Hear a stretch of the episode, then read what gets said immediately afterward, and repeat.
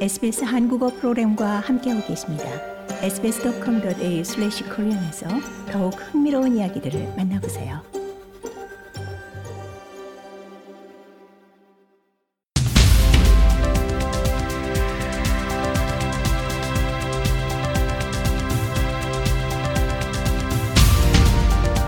Australia, Korea, and world.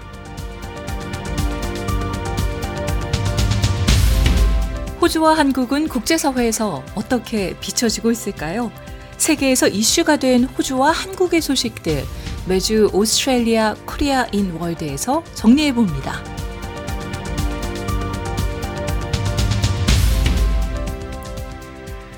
네, 매주 세계 속 한국과 호주의 소식을 알아보는 Australia Korea in World 시간입니다. 지난 시간에는 최근 시드니에서 마약 반입 혐의로 호주 경찰에 체포된 경기도 소속 한국 공무원 소식과 또 호주의 카이로프랙틱 과정이 한국 병역 연기 사유 의과대학 과정으로 인정되지 않는다는 한국 법원의 판결 소식 살펴봤습니다.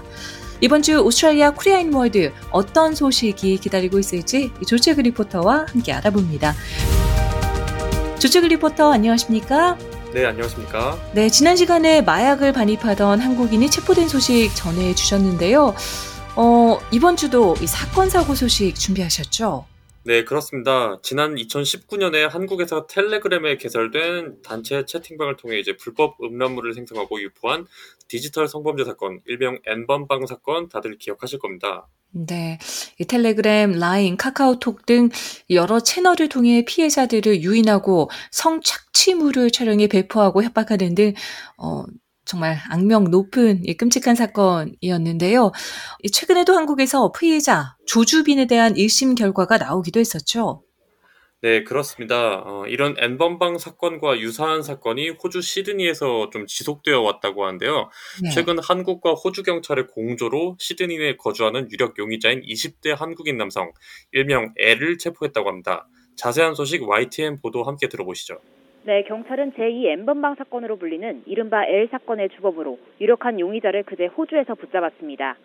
L은 지난 2020년부터 텔레그램에서 피해자들을 협박해 성착취물 1,200여 개를 촬영하고 이를 유포한 혐의를 받습니다. 지금까지 피해, 파악된 피해자는 모두 9명으로 미성년자입니다.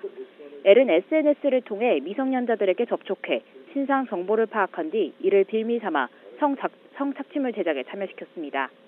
이 과정에서 피해자로 가장하거나 과거 N번방을 세상에 알렸던 추적단 불꽃을 사칭해 피해자를 유인했습니다. 그동안 경찰은 압수수색을 140차례 넘게 벌이고 텔레그램 대화 내용과 해외 IP 등을 분석해 L의 신원을 파악하는 데 주력해왔습니다. 그 결과 L의 유력 용의자가 호주 시드니에 거주하는 것으로 드러나자 현지 경찰과 공조해 해당 남성을 체포했습니다. 현재 남성은 호주에 구금된 상태로 경찰은 압수수색을 통해 확보한 휴대전화 두 대 등을 포렌식하고 있습니다. 이 남성은 현재 혐의를 부인하고 있는 거로 파악됐는데요. 그러나 경찰은 입수한 증거물 등을 바탕으로 이 남성을 L로 보고 있습니다. 앞서 경찰은 L과 함께 피해자를 유인하고 성착취물을 제작한 공범 15명도 검거했는데 이 가운데 3명은 구속됐습니다. 또 이들이 만든 영상을 판매하거나 유포, 소지, 시청하고 피해자 신상 정보를 공개한 10명도 붙잡아 3명을 구속 송치했습니다. 경찰은 호주 경찰과 계속 공조해 여죄를 수사한 뒤 한국으로 송환을 추진할 방침입니다. 지금까지 사회 일부에서 전해드렸습니다. 네, 제2의 엠번방 사건으로 불리는 에어 사건. 어, 용의자가 호주 시드니에 있었다는 것은 전혀 예상하지 못했을 것 같은데요. 현재까지 밝혀진 피해 규모는 어떻게 됩니까? 네, L은 지난 2020년부터 텔레그램에서 피해자들을 협박해 성착취물 약 1200여 개를 촬영하고 이를 유포한 혐의를 받고 있습니다. 현재까지 파악된 피해자는 총 9명으로 모두 미성년자인 것으로 확인됐습니다. 아, 네. 예. L은 SNS를 통해 미성년자들에게 접촉하고 신상 정보를 파악한 뒤 이를 빌미 삼아 성착취물 제작에 참여시킨 것으로 알려졌는데요. 어, 호주 연방경찰 보도자료에 의하면 피의자는 혼스비 경찰서에 구금되어 있는 것으로 알려져 있습니다. 네. 피해자가 모두 미성년자라니 더 충격적입니다. 네. 어, 이번 체포를 하기까지 한국과 호주 경찰이 공조 과정에서 어, 수많은 노력을 펼쳐왔다고 하죠. 맞습니다. 한국 경찰은 그동안 압수수색을 약 140차례나 벌이고 텔레그램 대화 내용과 해외 IP 분석 등 L의 신원 파악을 하는데 주력을 해왔다고 하는데요.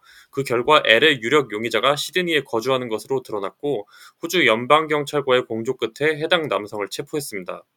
현재 해당 남성은 혐의를 부인하고 있지만 경찰은 압수수색을 통해 확보한 휴대전화 두 대 등 증거물을 포렌식하고 있고 입수한 증거물을 바탕으로 해당 남성을 L로 보고 있다고 합니다. 어, 아울러 한국 경찰은 L과 함께 피해자를 유인하고 성착취물을 제작한 공범 15명도 검거했는데 이 중 3명은 구속된 것으로 알려져 있습니다. 현재 한국 경찰은 호주 연방 경찰과 공조를 지속해 한국으로의 송환을 추진할 것으로 알려져 있습니다. 와, 공범이 15명이나 되군요. 최근 온라인을 통해 성착취물 유포를 하는 사건들이 속속 떠오르고 있는데요. 이는 심각한 범죄에 해당한다는 점 꼭 명심하셔야겠습니다. 또 한국과 호주 경찰의 공조로 피의자를 조속히 체포하는 등 양국 기관의 지속적인 협력 체계를 통해 앞으로 한국과 호주가 어, 시민들이 안심하고 더욱 살기 좋은 사회로 발전해 나가기를 기대해 보겠습니다. 좋아요, 공유, 댓글, SBS 한국어 프로그램의 페이스북을 팔로우해 주세요.